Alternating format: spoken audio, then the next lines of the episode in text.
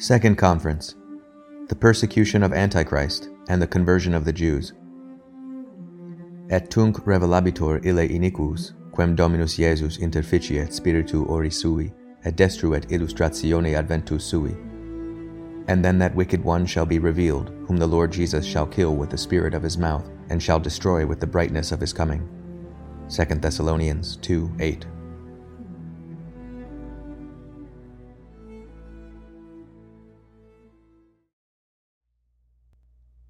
The world will have an end.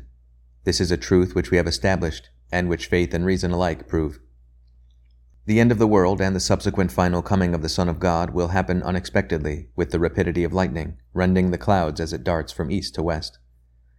However, precisely when that day will come is a secret hidden in the depths of the divine intelligence. We know neither the day nor the hour, and Jesus Christ, the ambassador of the divinity on earth, tells us that he has been explicitly commanded not to disclose them to us. Accordingly, all the opinions which learned and pious personages at different periods have permitted themselves to express on this question are no more than personal, private sentiments, assertions resting on mere conjecture, the error and futility of which has been demonstrated more than once by events.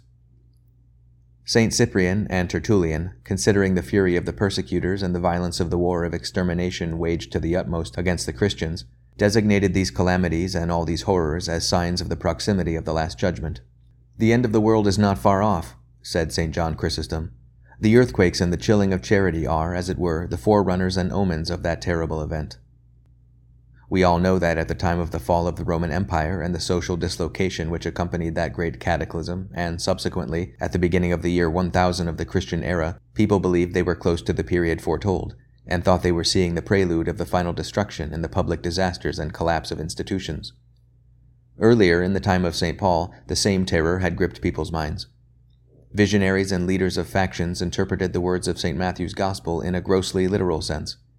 Convinced that the destruction of the world would follow closely upon the destruction of Jerusalem, they indulged in a rash of extravagant predictions, filling people's imagination with horror. They drew men away from the fulfillment of their civil and religious duties, invited them not to marry, not to build, but to abandon themselves to a mind softening inertia while awaiting the catastrophe which was to strike them. St. Paul felt obliged to disabuse these beguiled and erring souls, and said to them, And we beseech you, brethren, that you may not be easily moved, as if the day of the Lord were at hand. For unless there come a revolt first, and the man of sin be revealed, the son of perdition, who opposeth and is lifted up above all that is called God or that is worshipped, so that he sitteth in the temple of God, showing himself as if he were God. 2 Thessalonians 2. Here, then, is a definite fact, given by the Holy Ghost and announced by St. Paul, in order to dispel the fears to which some were abandoning themselves, and to help faithful Christians guard against false systems and uncertain, hazardous predictions. What is clear and undeniable from the passage we have just quoted is that, before the end of the world, there will appear on earth a profoundly evil man, invested with a quasi superhuman power, who, challenging Christ, will wage an impious and foolish war against him. Through the fear which this man will inspire, and particularly by his stratagems and seductive genius, he will succeed in conquering almost the entire universe. He will have altars erected to himself, and will compel all peoples to adore him. Will this strange man, unique in his evil, be one of our race? Will his face have the features of man, and will the same blood as ours flow in the veins of this ringleader of error and corruption?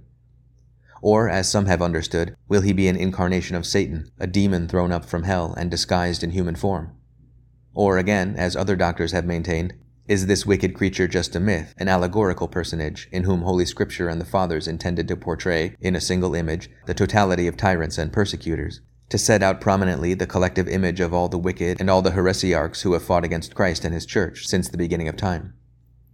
These various interpretations cannot be reconciled with the definite, precise text of the sacred books. Almost all the doctors and fathers, St. Augustine, St. Jerome, and St. Thomas, clearly maintain that this terrifying malefactor, this monster of impiety and depravity, will be a human person. The learned Bellarmine shows that it is impossible to give any other meaning to the words of St. Paul and those of Daniel. St. Paul designates this great adversary by a noun, calling him a man, the man of sin, the son of perdition. Daniel informs us that he will attack all that is holy and worthy of respect, exalt himself boldly against the God of gods, and consider as nothing the God of his fathers. The apostle adds that Christ will kill him. All these various aspects and characteristics evidently cannot be applied to an ideal, abstract being, They can only fit an individual of flesh and blood, a real, definite personage. The fathers and doctors endeavored to ascertain the origin of Antichrist and to discover from what parents and race he will come.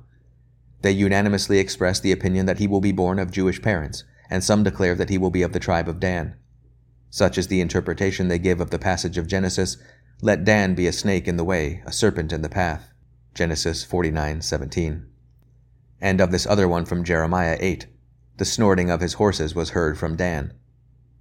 They also surmise that St. John, in his Apocalypse, forbore to mention the tribe of Dan through hatred of Antichrist. But all these suppositions are uncertain.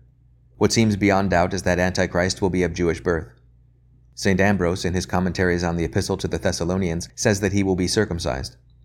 Sulpicius Severus, in Book 2 of his Dialogues, says that he will compel all his subjects to submit to circumcision.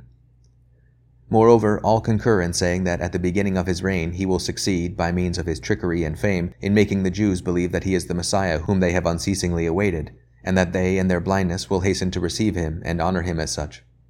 That is how Suarez and most of the commentators interpret this saying of our Lord Jesus Christ in St. John 5:43. I am come in the name of my Father, and you receive me not. If another shall come in his own name, him you will receive. The same meaning must be given to these other words of St. Paul to the Thessalonians. Because they received not the love of the truth, that they might be saved, therefore God shall send them the operation of error, to believe lying. Now, is it likely that the Jews would acclaim as Messiah a man who did not belong to their race and had not been circumcised? Antichrist, then, will be a Jew. Will he be born of an illegitimate union? The theologian Suarez tells us that it is uncertain. Nevertheless, it may be presumed that a man so utterly evil, so opposed to Christ in his life and morals, will have an infamous origin, and just as Jesus Christ had the Immaculate Virgin as his mother, so we may conclude by analogy and induction that his avowed adversary will be born of an impure union and will be the offspring of an unchaste woman. He will be a child of fornication, says St. John Damascene, and his birth will be saturated with the breath and spirit of Satan. What may be safely asserted of this man of iniquity is that, right from his tenderest years, he will be completely possessed by the spirit and genius of the devil. The lion of the abyss, which, in the last ages of mankind, God in his inscrutable justice will unleash in order to punish the infidelity of men, will unite himself with him in a certain way, infusing him with the fullness of his evil. No doubt he will not be deprived of the assistance of his guardian angel, nor of the necessary help of sufficient grace which God bestows in this life upon every single man. But his hatred of God will be so violent, his aversion for every good work so invincible, and his association and commerce with the spirit of darkness so close and continual, that, from his cradle to his last breath, he will remain immutably hostile to all divine invitations, and grace from above will never penetrate his heart. St. Thomas tells us that, in his person and works, he will reveal himself as the reverse of the Son of God, and will parody his miracles and works. Since his origin, the evil spirit has ever pursued one single goal to usurp the place of the omnipotent God, to form a kingdom for himself here below in compensation for the kingdom of heaven from which he is excluded by his rebellion and, says Tertullian, the more surely to attain this goal, he is in the habit of making himself the ape of God, counterfeiting all his works. The adversary of the last times, then, will not only set himself up as the avowed personal enemy of Jesus Christ, he will aim openly to dethrone him, to replace him in the homage and veneration of men, and have directed to himself the worship and glory which are due to the Creator alone. He will declare, says St. Thomas, that he is the supreme eternal being, and by virtue of this he will ordain that honors and a cult of latria shall be accorded him. Thus he will have priests, he will have sacrifices offered to him, he will demand that his name should be invoked in oaths, and that men should use it to guarantee the security of treaties. In order to lend greater credence to this belief, he will counter divine revelation with false revelations. In opposition to the ceremonies of divine worship, he will set up his own impious rites and against the eternal church founded by Christ, he will constitute an abominable society, of which he will be the leader and pontiff. St. Thomas adds that, just as the fullness of the divinity dwells corporally in the incarnate Word, so the fullness of all evil will dwell in this terrible man, whose mission and works will be but an imitation in reverse, and an execrable counterfeit of the mission and works of Christ. Through him, Satan will put the seal on his wickedness. He will make this living figure the quintessence, as it were, of all the sinister schemes which he has formed against mankind, and will not cease to arouse in him the burning, implacable hatred of God which moves him. And the Lord of heaven, in his hidden counsels, will allow this firebrand from hell to prevail for a time. St. Thomas applies to this delegate of Satan the description caput omnium malorum, head of all evils, the prince and instigator of all the covetousness of the flesh and all the aberrations of the mind, so much so that the masters of lies and architects of evil who have followed one another in the course of the ages will seem, by comparison with this man, mere pygmies beside a giant. Thus he will repeat the infamous deeds of Nero. He will be filled with the cunning and duplicity of Julian the Apostate. He will resort to intimidation and will bend the earth beneath his scepter like Mohammed. He will be a learned man, a philosopher, a skilful orator, outstanding in the arts and in the manufacturing sciences. He will handle mockery and ridicule like Voltaire. Lastly, he will work wonders and rise into the air like Simon Magus. If you ask why divine providence will allow him to exercise such power and seduction, St. Paul the Apostle gives us the reason. Because they receive not the love of the truth, whereby they might be saved. Therefore God shall send them the operation of error, to believe lying, that all may be judged who have not believed the truth, but have consented to iniquity. 2 Thessalonians 2.10 Suarez says that God will permit the coming of Antichrist, particularly in order to punish the incredulity of the Jews. The latter, not having wished to worship the true Messiah, nor to be convinced by his doctrine and miracles, God will permit them, for their punishment, to attach themselves to a false Messiah, accord credence to his impious deeds and doctrine, and follow him in his dissolute life. At that time the peril for souls will be great, and the scandal of the contagion universal. Nevertheless, in order that those who are taken by surprise may not attribute their misfortune to anyone but themselves, the Holy Spirit has sought to give us an outline in advance of the principal stages of that terrible, decisive trial, the climax of all those that mankind has undergone. First of all, in order to make us understand the violence and ferocity of the man of sin and the skill with which he will conduct the war he has undertaken against the saints, St. John the Apostle depicts him in Apocalypse 13 under the figure of a monstrous beast, having ten heads or diadems on his horns and written on each of these diadems the name of a blasphemy.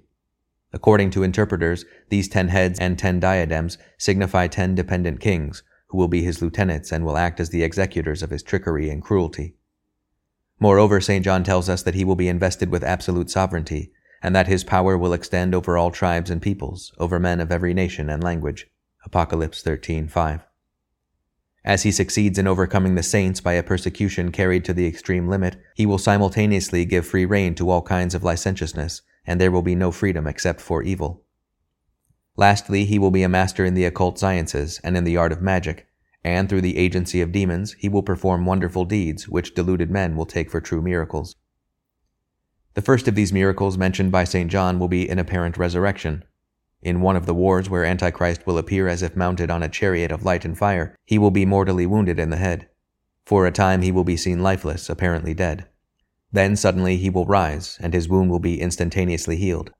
At the sight of this, the deluded men, the unbelievers and freethinkers of that time, who, like those of our own day, lacking any faith in the supernatural and in revealed truth, will spurn miracles as implacably condemned by science and reason, these men will give credit to the hoax. They will exclaim with enthusiasm and admiration, who is like to the beast, and who shall be able to fight with him?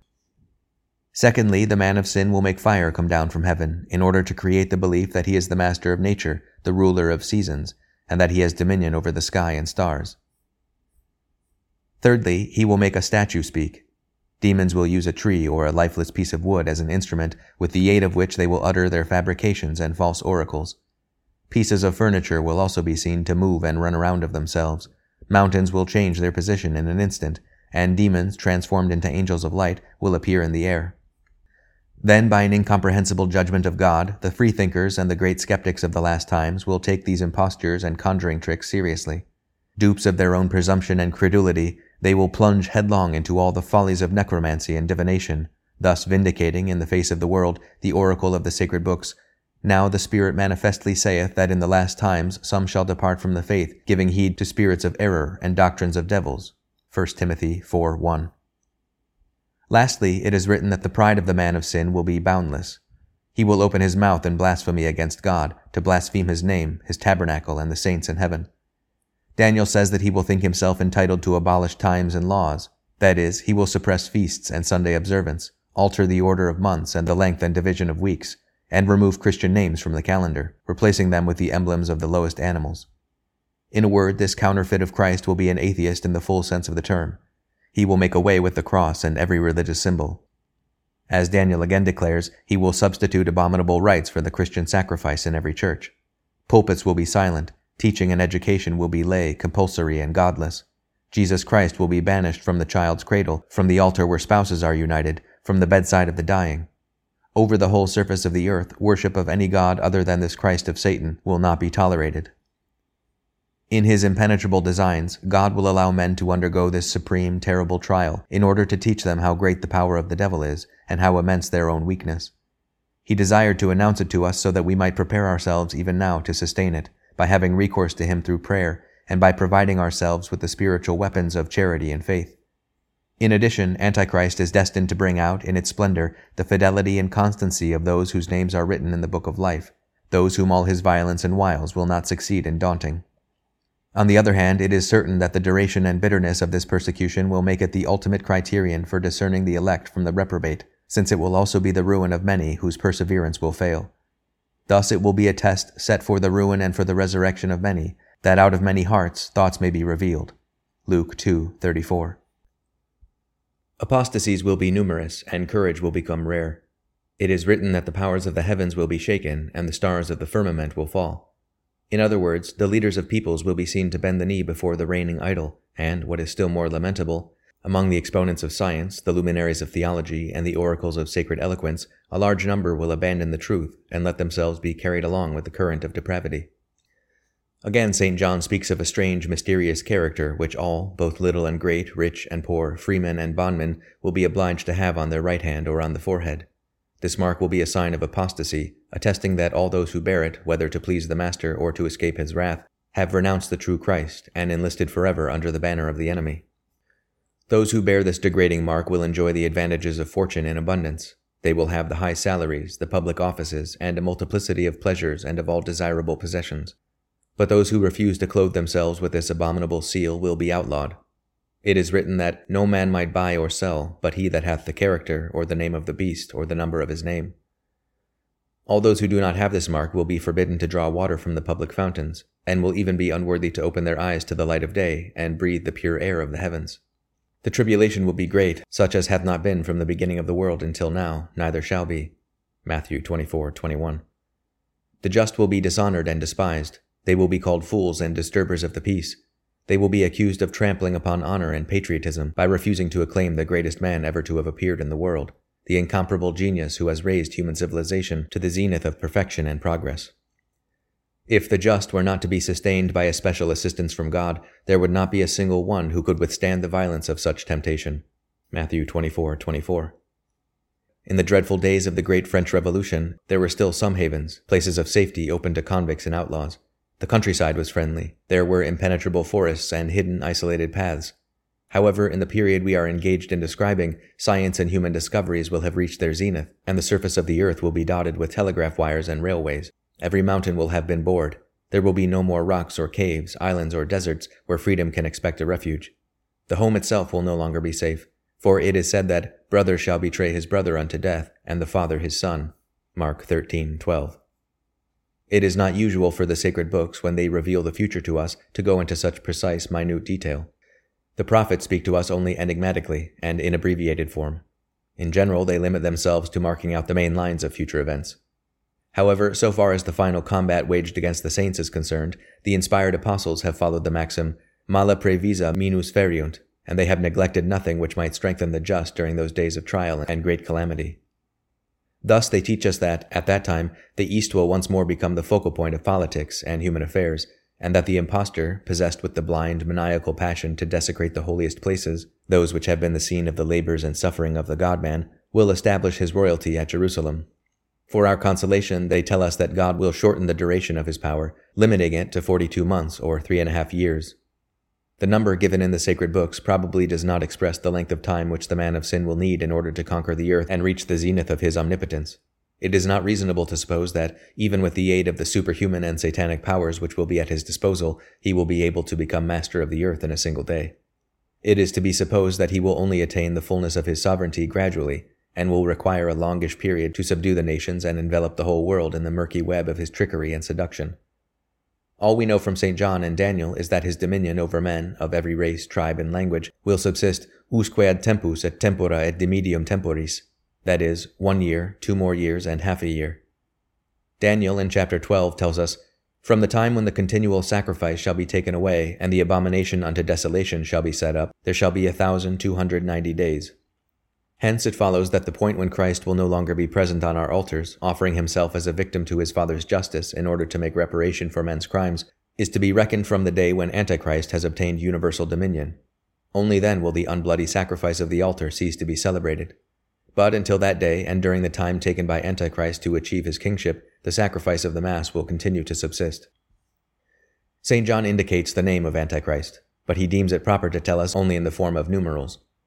We know that in various languages, numbers can be translated into letters of the alphabet, and conversely, the letters of the alphabet into numbers.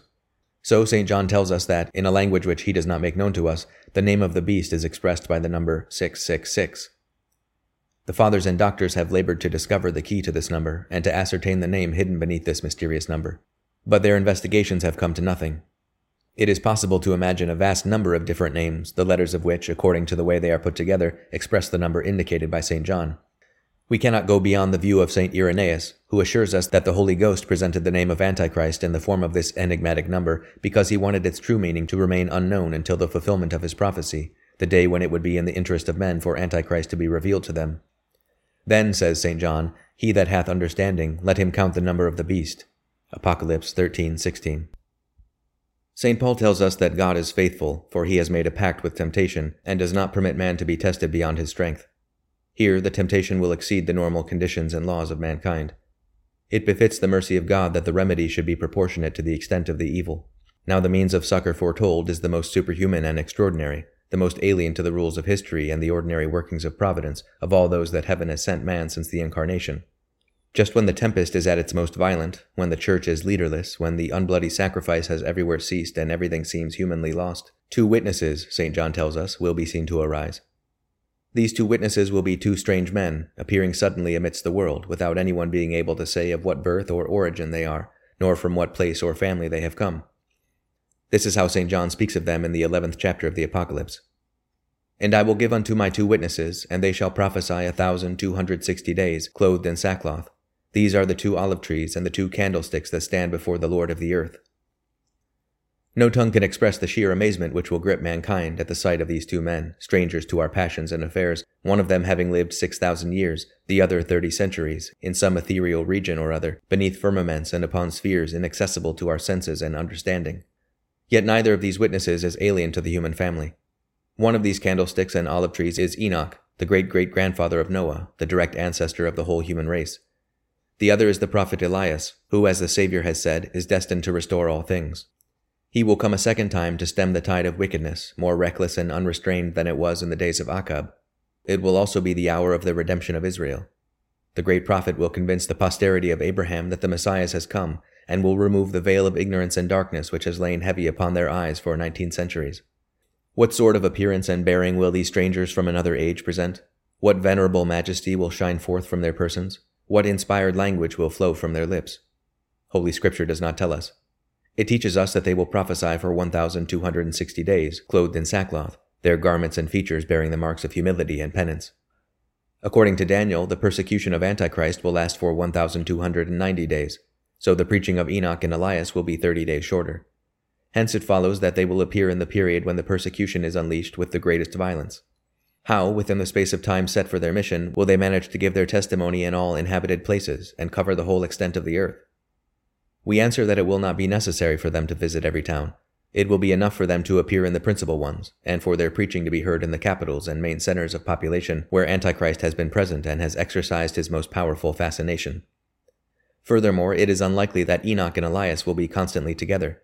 It is more probable that they will preach separately until, by a command from God or following a providential inspiration, they suddenly come together for the final battle. At first, no doubt, incredulous men will refuse to admit their identity, they will seek to lay hold of them and punish them as mountebanks and sham visionaries. Public opinion will shower them with satirical barbs and mockery, and the organs of publicity will persist in ignoring them and pretend not to know of them. The persecutor, foaming with rage, will try to have them put to death, but as long as their mission lasts, they will be guarded by a superior force. Here is what St. John, in chapter 11, verse 5, says And if any man will hurt them, fire shall come out of their mouths and shall devour their enemies and if any man will hurt them, in this manner must he be slain. These have power to shut heaven, that it rain not in the days of their prophecy, and they have powers over waters, to turn them into blood and to strike the earth with all plagues as often as they will. The Gospel is not so specific about the result and efficacy of the mission of these two great witnesses, but it may be taken as certain that they will undeceive a large mass of the deluded and bring back most of those whom fear or ambition had enticed from worship of the true God. Indeed, their preaching will need to have a power which no other words since those of the gospel have ever had, since it will overcome the obstinacy of the Jews, who, bowing to the luster of the marvels and the evidence of the facts, will return beneath the staff of the shepherd of shepherds to form with the Christians one flock and one fold. However, God gives his graces with due proportion. When the light has been given, when men have had all the time they need to distinguish truth from error, God in his wisdom will then suspend the miracle. That is how providence invariably acts. So it was of old with Samson when, once the Philistines had been humbled and defeated, God took away from him his spirit and the stupendous strength with which he had endowed him. Heaven proceeded again in the same way with Joan of Arc. Once her mission had been fulfilled, when she had routed the English and placed the crown back upon the head of Charles VII, her genius and military talent seemed to pale. She was taken prisoner and reverted to the normal circumstances of human life. So shall it be in the case of Enoch and Elias. Besides, the miracle, if prolonged, would have no other effect than to confirm in their obduracy stubborn men who had refused to receive their words with a submissive ear and heart. In short, the two witnesses are not dead, although one of them is six thousand and the other three thousand years old, and it is necessary that they should seal their testimony by the shedding of their blood, and be subjected to the law of human nature from which Christ himself did not desire to be spared. Here then is what will take place, says St. John in the chapter already quoted. And when they have finished their testimony, the beast that ascendeth out of the abyss shall make war against them, and shall overcome and kill them. And their bodies shall lie in the streets of the great city which is called spiritually Sodom and Egypt, where their Lord also was crucified. And they of the tribes and peoples and tongues and nations shall see their bodies for three days and a half, and they shall not suffer their bodies to be laid in sepulchres. And they that dwell upon the earth shall rejoice over them and make merry, and shall send gifts one to another, because these two prophets tormented them that dwelt upon the earth. And after three days and a half, the Spirit of life from God entered into them, and they stood upon their feet, and great fear fell upon them that saw them. And at that hour there was made a great earthquake, and the tenth part of the city fell. And there were slain in the earthquake names of men, seven thousand, and the rest were cast into a fear, and gave glory to the God of heaven. St. John does not tell us what the fate of Antichrist will be, but St. Paul teaches that the Lord Jesus shall kill him with the spirit of his mouth, and shall destroy him with the brightness of his coming. Some have concluded from this passage that Christ is to come down in person to strike his great adversary, and that this will be the day when he will appear in his glory and majesty. This interpretation is incorrect. St. Thomas and St. John Chrysostom explain the words in the sense that Christ will strike Antichrist by dazzling him with a brightness, which will be like an omen and sign of his second coming. St. Paul does not at all say that Christ will kill him with his own hands, but by the spirit of his mouth. That is, as St. Thomas explains, by virtue of his power, as a result of his command. Whether, as some believe, executing it through the cooperation of St. Michael the Archangel, or having some other agent, visible or invisible, spiritual or inanimate, intervene. What is certain is that Satan will be hurled back into the darkness of the abyss, the reign of the man of evil will be utterly destroyed, and his power, which aspired to extend up to the heavens, will vanish like a cloud of smoke. Will the resurrection of the body and the last judgment follow close upon that great event? Holy Scripture is silent on this point, and the Church has not wished to define anything. Among the interpreters of Holy Writ, some affirm and others deny it. Suarez expresses the view that after the death of Antichrist, the world will not subsist more than 45 days. He bases his opinion on the prophecy of Daniel, who, after announcing that the persecution of the man of sin will last for 1,290 days, adds these words Happy he who has hope and holds firm until the 1335th day. These words are precise and seem to admit of no doubt. They are in harmony with those of St. John in Apocalypse 15:2. And I saw them that had overcome the beast and his image and the number of his name, singing the canticle of Moses, the servant of God, and the canticle of the Lamb. In other words, the Christians and the remnant of the Jews henceforth have one spirit and one faith. They address the same praises and blessings to the Son of God, and, together, proclaim his glory, saying, Great and wonderful are thy works, O Lord God Almighty. Just and true are thy ways, O King of the ages. However, if it may be granted that after Antichrist, the end of the world will not come for some centuries yet, the same cannot be said of the supreme crisis which shall bring about the great unity. For if we study but a moment the signs of the present time, the menacing symptoms of our political situation and revolutions, as well as the progress of civilization and the increasing advance of evil corresponding to the progress of civilization and the discoveries in the material order, we cannot fail to foresee the proximity of the coming of the man of sin, and of the days of desolation foretold by Christ. Holy Scripture gives us three main features which will mark the dominance of Antichrist. First, he will be emperor and absolute master of the universe. Secondly, he will have Jerusalem as his capital. Thirdly, he will be as clever as he is violent, and the war which he will wage against the saints will be primarily one of deceit and seduction. First, Antichrist will be Lord of the world. It is abundantly clear that the effect of all the events of the present time is to prepare the social setting in which the dominance of the man of sin will be exercised. On the one hand, the railway has reduced barriers and triumphed over distance. The telegraph allows a despot to transmit his orders from one point of the universe to the other with the instantaneousness of thought. Moreover, the peoples of the diverse races are mingling. Russian and American, Japanese and Chinese meet on the same ships, rub shoulders and cross one another's paths in our great cities and in the commercial centers of Europe, California, and equatorial Africa. Already the distant peoples of India are adopting our inventions, casting rifled guns and beginning to build armored ships and arsenals. China, that vast empire swarming with people, where each day the seas and rivers engulf a huge excess of human beings whom the rich, fertile soil can no longer feed, she too has her mechanics, her engineers, and is learning our strategy and industrial progress. Now, have our latest wars not shown that at the present time the issue of battles lies above all in numbers, and that in armies, as in the realm of politics, what determines success and wins the victory is the brutal, inexorable law of superior numbers? Thus, the hour bids to be not far off when these millions of barbarians who populate the east and north of Asia will have at their disposal more soldiers, more ammunition, and more military leaders than all other peoples. And the day can be foreseen when, having become fully conscious of their number and strength, they will hurl themselves in countless hordes upon our Europe, enfeebled and forsaken by God. There will then be invasions more terrible than those of the Vandals and Huns. Provinces will be pillaged, rights violated, and small nations destroyed and ground down like dust. Then a vast agglomeration of all the inhabitants of the earth will be observed, under the scepter of a single leader, who will be either Antichrist or one of his immediate predecessors. That day will see the obsequies of human freedom. The unity of all peoples will be rebuilt for the last time upon the ruins of all the suppressed nationalities. The empire of evil will be accomplished.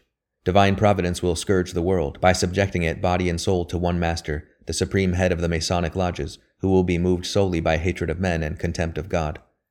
Accordingly, any careful observer of the events of the present time cannot escape the conviction that everything is being done to bring about a social environment where the man of sin, by combining in his person all the depravity and every false doctrine of his age, will be produced spontaneously and effortlessly, like the parasitical tapeworm which breeds naturally in gangrenous flesh and organs.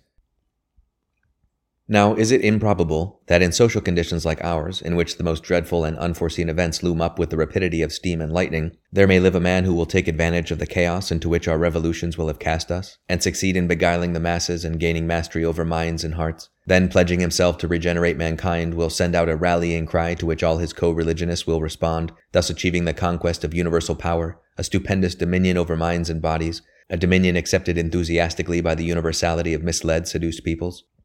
Lastly, may we not believe that this powerful and wicked man, who will imprison the world in the iron grip of an indescribable, unrestrained despotism and unify the human race through the enslavement of consciences and the humbling of spirits, will be the personage portrayed and predicted by St. John as Antichrist? And that he will be the man whom divine providence has desired to use in order to undeceive Israel, who will at first have acclaimed him as her Messiah and King? Finally, what will be the characteristic marks of the persecution of Antichrist? Its main features have been described by Cornelius a Lapide and Suarez in accordance with Scripture and the Fathers. In the first place, what is certain and almost of faith is that of all the persecutions which the Church has had to suffer, that of Antichrist will be the most terrible and the most violent. First, because this persecution will be general and will extend over the whole earth. It is written, And they came upon the breadth of the earth and encompassed the camp of the saints and the beloved city. Apocalypse 28. St. Augustine in Book 20 of the City of God explains this text from St. John by saying that all the infidels, heretics, sectarians, and depraved men scattered over the surface of the earth will unite with Antichrist to make war on the saints and to persecute those who are faithful to God. Secondly, this persecution will be the most severe and violent of all because it will be inspired neither by superstition and fanaticism, nor by a blind attachment to the worship of idols, as were the persecutions unleashed by the pagan emperors, its purpose will not be to assuage pride, nor to satisfy an unbridled lust for power, like the persecution of Muhammad, nor will it be aroused by the unrestrained cupidities of the flesh and by the lure of plunder, like the one to which the German princes subjected the Church under Protestantism and in the lifetime of Luther. It will be a persecution inspired solely by hatred of God, in which God and his Christ will be directly challenged, and its sole objective will be the extermination of the divine kingship, the complete annihilation of Christianity and of all positive religion. Tiberius, Nero, and the most frightful tyrants of paganism at least acknowledged an apprehension and, as it were, a distant reflection of the divinity in the idols, which they sought to compel the Christians to adore. But in the times of which we are speaking, it will no longer be permissible to accord even a modified and corrupted adoration to any divinity. All men without exception will be forced to honor and render a cult of latria to Satan himself, personified in Antichrist, that is, in the most evil and abominable man that humanity has ever produced. Thirdly, this persecution which will mark the last ages will be waged with a well nigh irresistible seductiveness, that there may be led into error, if it were possible, even the elect. Cornelius a Lapide says, all the arts, pains, and practices of politics will come together. At first, Antichrist will convince the Jews that he is the Messiah.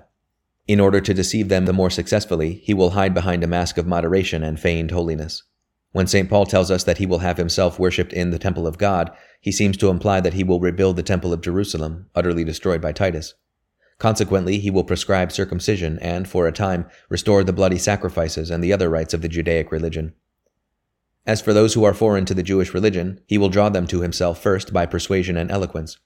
He will be skilled in artifice, and will be taught by the devil himself all knowledge useful for the ends for which the evil spirit destines him. St. Anselm tells us that he will be acquainted with all the natural sciences, and will know all the sacred texts by heart. In the second place, he will win men over by lavishing gold and riches. He will be the wealthiest person on earth. Satan will deliver to him all the treasures concealed in the bowels of the sea and in the hidden depths of the earth. Fourthly, he will fill all men with admiration by his genius and by the amazing rapidity of his elevation to the height of fortune and omnipotence. As for the ignorant and the multitude, he will fascinate them by marvels. St. Thomas says that just as Christ worked miracles in confirmation of his doctrine, so also the man of sin will work false miracles in confirmation of his errors. And just as the true Christ worked wonders by the power of God, the author of all truth, so too his adversary will work, as we have indicated above, by the power of Satan, the father of fraud and lies. Thus the man of sin will not perform true miracles like Jesus Christ, but will perform false and apparent ones. All his wonderful works will be, in reality, mere illusions and works of fantasy, so that, as St. Athanasius says, when he appears to resurrect a dead man, either the man whom he resurrects will not really be dead, or else if he is dead, he will not really be restored to life. Lastly, the same saint continues, the works performed by Antichrist, which appear to transcend the laws of nature, will not be miracles in the true sense, but effects and phenomena of the physical order, performed through the intermediary of certain secret, hidden, and natural causes. The better to beguile men, Antichrist will permit licentiousness and the dissipations of the flesh, and will stimulate the most intoxicating pleasures. Fifthly, the persecution of Antichrist will be the bloodiest and most barbarous of all those which Christianity has ever suffered. Jesus Christ so assures us when he says, for there shall be then great tribulation, such as hath not been from the beginning of the world until now, neither shall be. Matthew 24, 21. This can be surmised if we refer back to two causes. The first is the vast power and the stupendous instruments of force and destruction which Antichrist will have at his disposal, and with these, the evil and fury of the men appointed to execute his commands. The second will be the terrifying wickedness of the devil, for, says St. John, in those days, God will allow him to leave the fiery prison where he is chained, and will give him full permission to seduce and satisfy his hatred of the human race. Whence it follows, says St. Cyril, that there will then be multitudes of martyrs, more glorious and admirable than those who formerly fought with lions in the amphitheaters of Rome and Gaul. These had to struggle against mere agents of the devil, but the confessors of the last ages will have to struggle against him who is a murderer from the beginning. To torment them, the old enemy will practice monstrous tortures with unheard of refinements, unparalleled in past centuries, which the human mind could never have contrived to invent by itself. Finally, the last feature of the persecution of Antichrist, it will be so violent that it will succeed in making almost the entirety of Christians apostatize. And it was given unto him to make war with the saints and to overcome them. Apocalypse 13. I beheld, and lo, that horn made war against the saints and prevailed over them. Daniel 7. St. Paul informs us that Christ will not return until the great apostasy has come. 2 Thessalonians 2. Interpreting these words of the apostle, St. Augustine tells us that if, in every age, we have seen believers renounce Christ on account of the wiles of heretics and the fear of persecutors and tyrants, nevertheless the defection which will take place under Antichrist is called the apostasy properly speaking, because in number and extension, this apostasy will exceed all that has been seen in previous times. However, it would not be correct to conclude from this testimony that there will be none of the elect left on earth, and that the Son of God will fail to keep the promise made to his church when he said, On account of the elect the days will be shortened. Moreover, St. John in his Apocalypse adds, And all that dwell upon the earth adored him, whose names are not written in the book of life. St. Augustine tells us that in the reign of Antichrist there will be multitudes of martyrs who will display a heroic constancy, and also a number, more or less large, of confessors who will manage to escape into caves and high or sheer mountains, and God will see to it that these sanctuaries shall elude the vigilance and investigations of the persecutors, and will not permit the devil to point them out to them. Daniel tells us that at the time when this terrible persecution breaks out, the abomination of desolation will openly sit enthroned in the holy place. The king shall do according to his will, says Daniel. He shall be lifted up and shall magnify himself against every god, and he shall speak great things against the God of gods, and he shall make no account of the God of his fathers, and he shall not regard any gods. Once the man of sin has cowed the human race by his threats and entangled it in the meshes of his lies and wiles, he will observe no restraint, show his hand, and act openly. He will not permit anyone to worship or invoke any other God than himself, and will proclaim himself sole Lord of heaven and earth. Wherever he is not present in person, men will be obliged to pay homage to his image or statue. He will tolerate neither the Mosaic religion nor natural religion itself. He will persecute with equal thoroughness Jews, schismatics, heretics, deists, and every sect that recognizes the existence of a supreme being and the immortality of the life to come. Yet God in his wisdom will draw good from evil. The horrible tempest which his justice has allowed to be unleashed upon the earth will result in the disappearance of false religions. Along with Judaism, it will abolish the remains of Mohammedanism, idolatrous superstitions, and every religion hostile to the Church. It will deal the finishing blow to the sects of darkness. Freemasonry, Carbonarism, Illuminism, and all subversive societies will vanish in the vortex of wickedness which will be their work, and which they had prepared for centuries in the belief that it would be their definitive supreme triumph. They will have assisted unintentionally in the establishment of the reign of unity foretold by our Lord. There will be one flock and one shepherd. The triumph of the wicked one will be of short duration, but the consolations which follow will be universal, abundant, proportionate to the extent of the tribulations which the church will have suffered. A son of Israel, converted not long ago, and today a priest and doctor, captivated by the grand spectacle which the Church of God will present in that fortunate era when Jews and Gentiles, seated at one and the same banquet, have become one and the same family, under the crook of a single shepherd, exclaims in a transport of joy, In the life of Christ on earth, there were two great days of triumph when he was acknowledged as Messiah and King. The feast of the Epiphany, which was a kind of morning feast, which the assembled nations, represented in the persons of the Magi, gave to Jesus Christ, and Palm Sunday, which was the evening feast, given belatedly to Christ by Jerusalem, Palm Sunday, the day of Israel's acclamations. Now, today, after 19 centuries of fidelity, the great feast of the Epiphany is forgotten by the nations and their leaders, who have rejected Christ and his church. Let me then, in the eventide of the church's life, salute the great Palm Sunday and the unexpected outburst of acclamation from the old race of Jacob, let me salute and sing of this day, when the doors of the synagogue will be opened amidst wild rejoicing for the triumphal entry of the Messiah, whom she has so long awaited but not acknowledged. Let me sing of the day when the remnant of Israel will strew their garments upon the path of Christ and his church, and the air will be fragrant with perfume from that blood which, this time, will fall as a stream of love upon Israel and her children. O feast of palms, rise forth over the church. Jerusalem, Jerusalem, how often would I have gathered together thy children, as the hen doth gather her chickens under her wings, but this time, O Jerusalem, you will have desired it. You will have flung yourself beneath the wings.